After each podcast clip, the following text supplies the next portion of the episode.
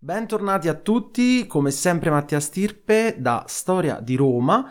Colgo l'occasione per farvi gli auguri di un nuovo anno e finalmente dopo le feste ci rincontriamo qui per la nuova stagione di Storia di Roma. Sigla!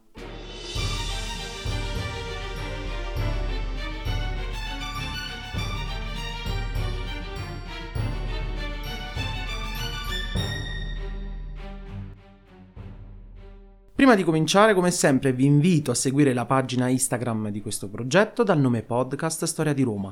Vi invito inoltre a supportarmi per potermi aiutare a proseguire questo progetto che senza un vostro aiuto potrebbe terminare date le numerose spese per la creazione degli episodi e per l'acquisto dei libri.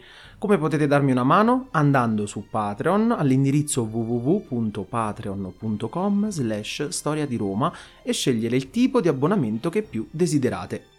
Intanto ringrazio Lorenzo Andreoli, Paolo Fernandez, Oriol Garrix, Marco Modugno, Francesco D'Arpino, Gavens, Angelo Salustri, Armando Bossarelli, Carlo Benvissuto, Fabio Micarelli, Giuseppe Romano Amato, Mirko Rossetti, Francesco Campanella e Carmine Trovato. Grazie mille. Bene, mettiamo da parte per un attimo Giulio Cesare e concentriamoci ora su Pompeo che come visto in precedenza aveva, in soli tre mesi, sconfitto i pirati cilici, attraverso un eh, comando del tutto straordinario. I senatori romani gli conferirono poteri grandiosi, anche grazie all'appoggio di Giulio Cesare, e quindi questo problema venne definitivamente risolto grazie al generale romano. Sistemati i pirati, Roma non poteva fermarsi un secondo, poiché sempre in Asia Mitridate, dopo la sconfitta da parte di Silla, riniziò anni dopo ad essere un problema per Roma, un problema che andava risolto. Lo straordinario successo contro i pirati, grazie a Pompeo, lo rendeva il candidato ideale per assumere il comando e per riprendere la guerra appunto contro il re del Ponto. Pompeo, grazie alla sua bravura, fu scelto sia dai populares, dove abbiamo già detto spiccare Giulio Cesare, ma anche sia dagli ottimati e dagli equites, i cavalieri.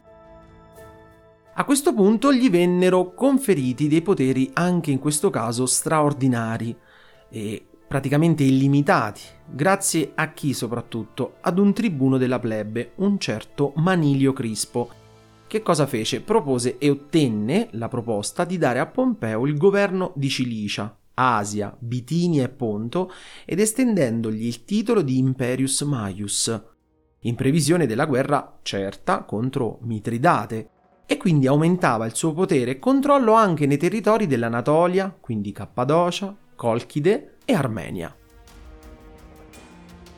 Molti furono gli oppositori, come abbiamo visto in precedenza, perché? Perché era un potere anche in questo caso troppo grande, però fu appoggiato da personaggi molto influenti come Cicerone e Cesare, appunto, e riuscì questa volta Pompeo ad ottenere questo potere e prese con sé le truppe di Locullo che passarono appunto sotto il suo comando e partì per questa incredibile campagna. Pompeo fu chiaro fin da subito verso Mitridate, voleva la resa incondizionata e il re del Ponto, sapendo di essere nettamente inferiore, soprattutto in quegli anni, e riguardando bene cosa i romani stessi gli avessero provocato in battaglia, cercò inizialmente un negoziato. Aveva perso diverse alleanze nel frattempo e il sostegno da parte di Tigrane, suo genero anche figlio del re d'Armenia, e anche addirittura successivamente dal re dei Parti. Mitridate non disponeva come nella precedente guerra di un esercito così numeroso, così sostanzioso, infatti fu costretto inizialmente a ritirarsi addirittura contro le truppe di Tigrane, dove nella roccaforte di Dasteira, presso Lycos, per poi fuggire a marcia forzata, ma inseguito rapidamente e distrutto da Pompeo stesso in una battaglia notturna, la battaglia di Nicopolis, vicino l'Armenia. Mitridate così, messo alle strette, fuggì verso la Colchide. Prima di inseguirlo ed ucciderlo, Pompeo per prima cosa, da generale sapiente e scaltro che era, strinse i rapporti ancor di più con Tigrane, al quale consentì di poter tenere il regno per sé, obbligandolo però a cedere i suoi domini al di fuori dell'Armenia e di pagare un'indennità di 6.000 talenti a Roma.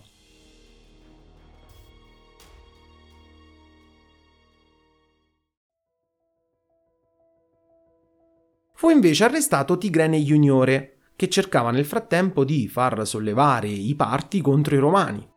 Nel 65 a.C. così riprese l'inseguimento di Pompeo contro Mitridate. I Romani superarono i monti della Georgia fino a giungere, pensate, alle pendici del Caucaso, dove vennero sconfitti anche popoli come gli Albani e i Beri, costretti da Pompeo a dare denaro e ostaggi. Pompeo continuò questa sua marcia, ma a causa delle temperature, del clima ostile e di soprattutto insetti e serpenti velenosi, decise di invertire la marcia per risparmiare l'esercito, che iniziò a subire pesanti perdite. Tornò in Asia Minore dove nello stesso anno passò l'inverno ad organizzare i territori conquistati. Istituì una nuova provincia della Repubblica Romana, la provincia di Creta, a cui si aggiunse anche la provincia di Siria fino all'Eufrate, pensate. Roma si stava espandendo come non mai. Pensate che dopo l'aggiunta di queste province e di altri territori, si stima che in poco tempo Roma aggiunse 12 milioni di nuovi sudditi. In tutte queste regioni Pompeo fece edificare nuove città, altre le lasciò libere, altre ancora le diede ai suoi veterani come dono. Insomma, la potenza raggiunta da Pompeo in questi territori era immensa. Veniva visto e venerato dai popoli in questione come una sorta di divinità. Ad alcune nuove città diede il suo nome, fece stampare addirittura monete con la sua effigie e permise che venisse addirittura venerato come un vero e proprio dio.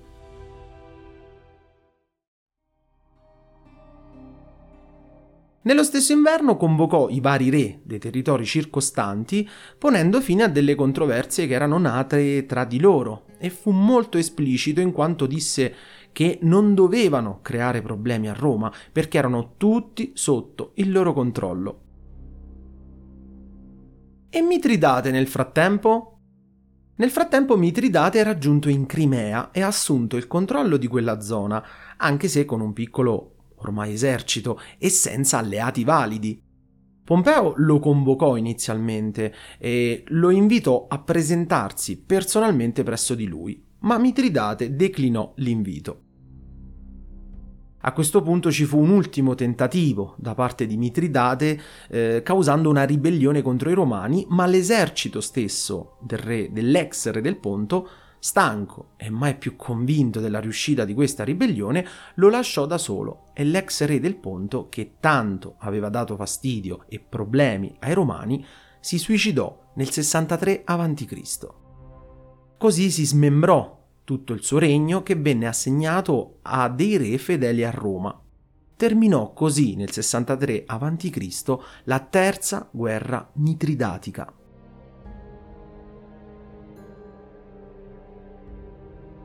Pompeo dunque anche questa volta portò a termine la sua missione. Era di gran lunga ormai il generale migliore dell'epoca. Neanche il tempo però di gioire di queste vittorie che proprio nel sud dell'Asia Minore, in quei territori che aveva conquistato Tigrane, re d'Armenia, proprio in quei territori di Siria e Palestina si creò velocemente un completo disordine. Ormai l'ex fiorente impero Seleucide, sconfitto anni prima dai Romani, era solo un ricordo. Venne deposto il re messo dall'Ocullo tempo prima, ovvero un certo Antioco XIII, e ora non vi era più controllo su quei territori, se non solamente della città di Antiochia, controllata da Filippo II. Tutto il resto del territorio era in mano ai briganti, a piccole entità controllate da diversi signori che si facevano razzie e guerre tra loro. Ma il fronte più problematico era quello della Giudea, precisamente nel regno maccabeo, dove guerre civili e stragi tra gli stessi civili resero quel regno incredibilmente problematico per Roma. Lo Stato ebraico ormai era divenuto indipendente e aveva anche una eh, importanza non secondaria in quanto a potenza e ricchezza ehm, rispetto ad altri potenti regni dello stesso tempo ed era stata vittima di lotte intestine tra diverse fazioni religiose al suo interno, soprattutto tra gli Asmonei e i Farisei questi ultimi che volevano dare un'importanza maggiore alla religione.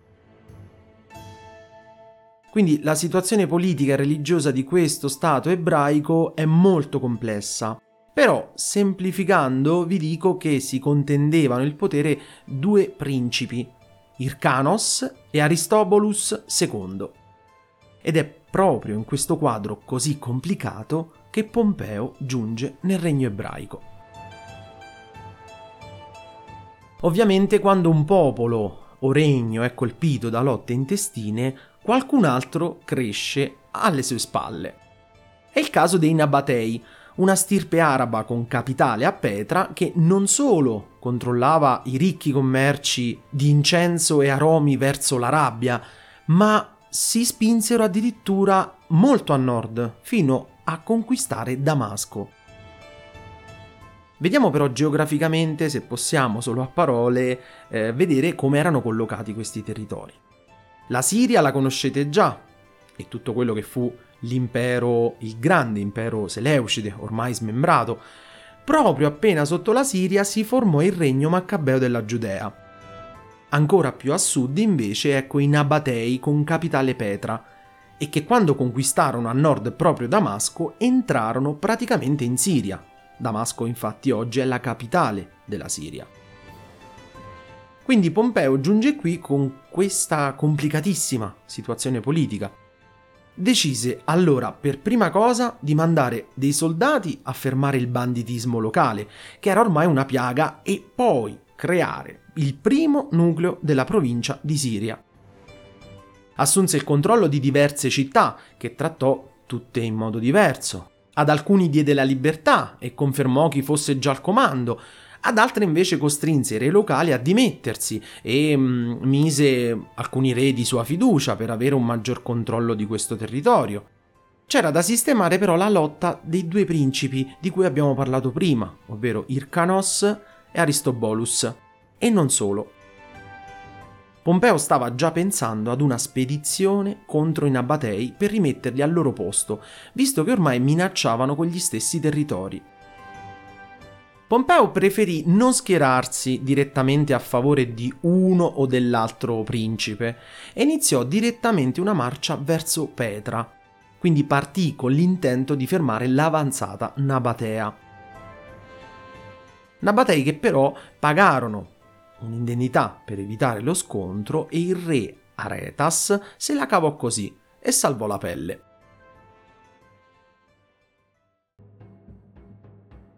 Tornando indietro, dopo l'intenzione appunto di andare proprio verso Petra, le legioni romane erano in direzione di Gerusalemme, dove proprio Aristobulus era asserragliato all'interno.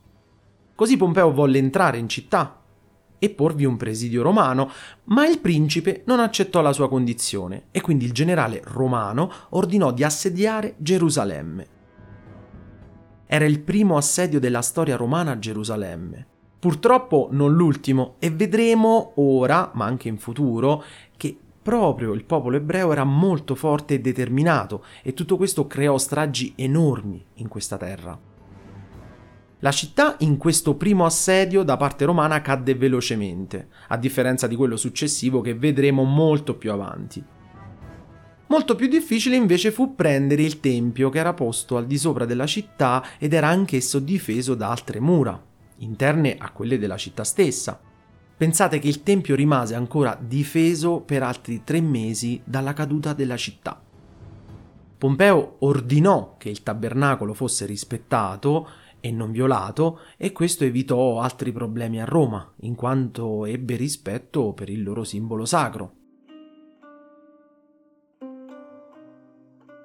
Siamo nell'autunno del 63 a.C.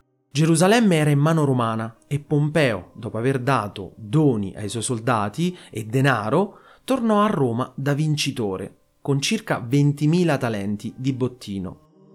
In pratica la Repubblica Romana dopo queste vittorie aumentò, anzi quasi raddoppiò gli introiti. E tutto questo grazie a Pompeo, ormai Pompeo Magno.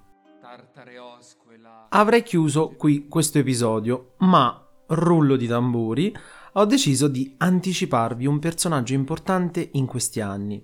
Importante non per vittorie in battaglia o altre cose per cui valga la pena omaggiarlo, ma famoso per la sua fallita congiura. Stiamo parlando della congiura di Catilina. Ma chi era Catilina? Ce ne dà una veloce immagine Cicerone proprio nella sua prima Catilinaria. Cicerone scrive Lucio Catilina, nato da una illustre famiglia, era fortissimo di anima e corpo, ma di indole triste e malvagia. Fin dall'adolescenza trovò piacere nelle stragi, nelle rapine e nelle discordie civili. Lucio Sergio Catilina nasce a Roma nel 108 a.C. dal senatore Lucio Sergio Silo e da Belliena, che ebbero altri due figli.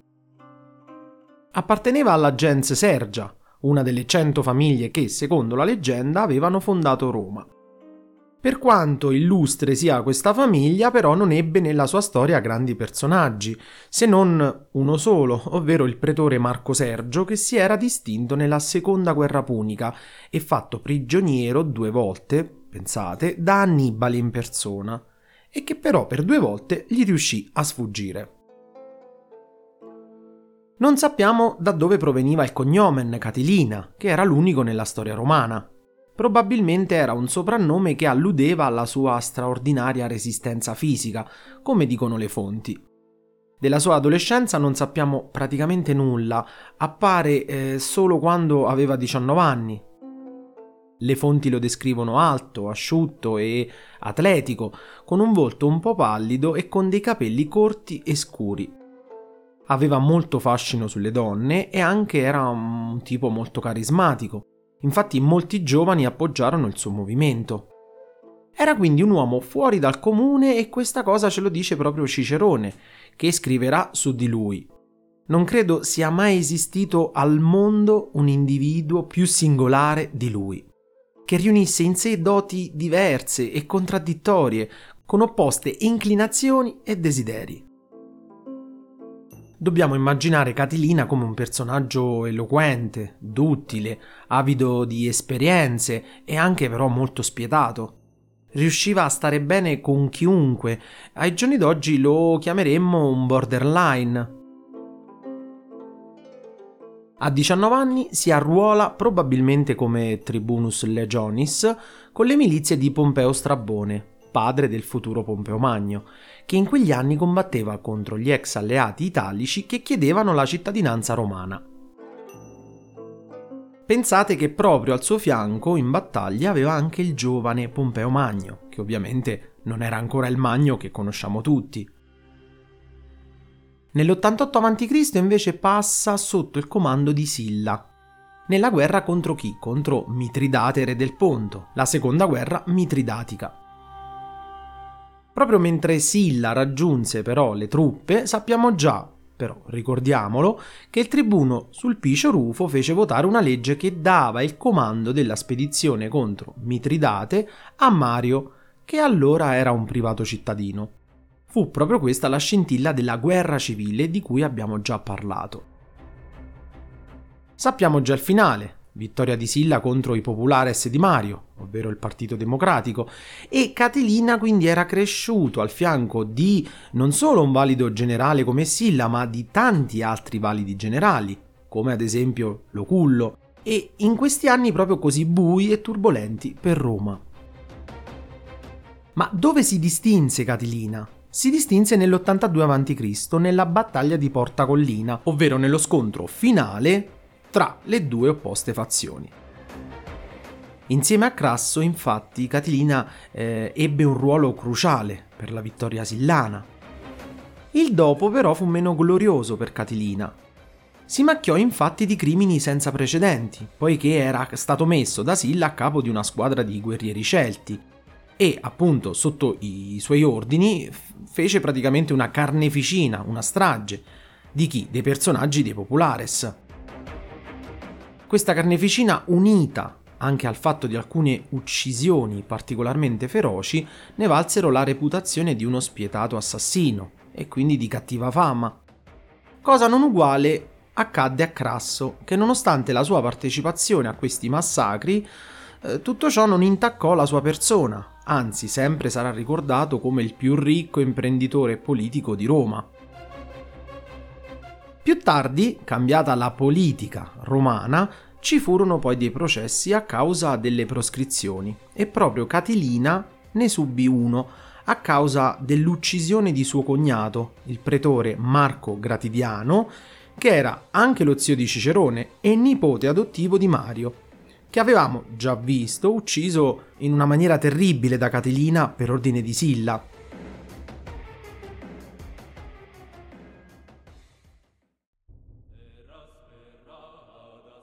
Nonostante tutto ciò, Catilina venne assolto in un processo che si tenne addirittura, pensate, 18 anni dopo il fatto, e probabilmente perché aiutato anche da Cesare, che in quel momento era politicamente, per così dire, legato a Catilina.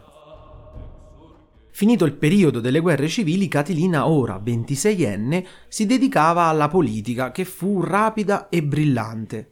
Nel 78 divenne questore, nel 74 legato in Macedonia, nel 70 edile, nel 68 pretore e nel 67 governatore in Africa. Pensate che riuscì a entrare nelle cariche statali al primo anno utile d'età, 30 anni questore, 37 per l'edilità e 40 per la pretura. E da notare bene che aveva percorso tutto l'intero cursus honorum quando Silla, eh, il suo ex protettore, era già morto, per cui senza nessun grande aiuto esterno, come quello che invece poteva avere con Silla al potere. Siamo nel 66 a.C. Catilina aveva 42 anni. Era giunto il tempo di puntare al consolato.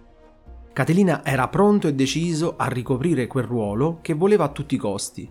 Però trovò un grande oppositore al suo progetto. Un oppositore del tutto diverso da lui, per abitudini, per carattere, per concezione della vita e anche per attitudine, ovvero Marco Tullio Cicerone. Io vi ringrazio per l'ascolto, se il podcast vi interessa vi invito a cliccare sulla campanellina che trovate di fianco. Per domande, suggerimenti o consigli potete scrivermi a storiadiroma.podcast.gmail.com Io come sempre vi ringrazio e al prossimo episodio.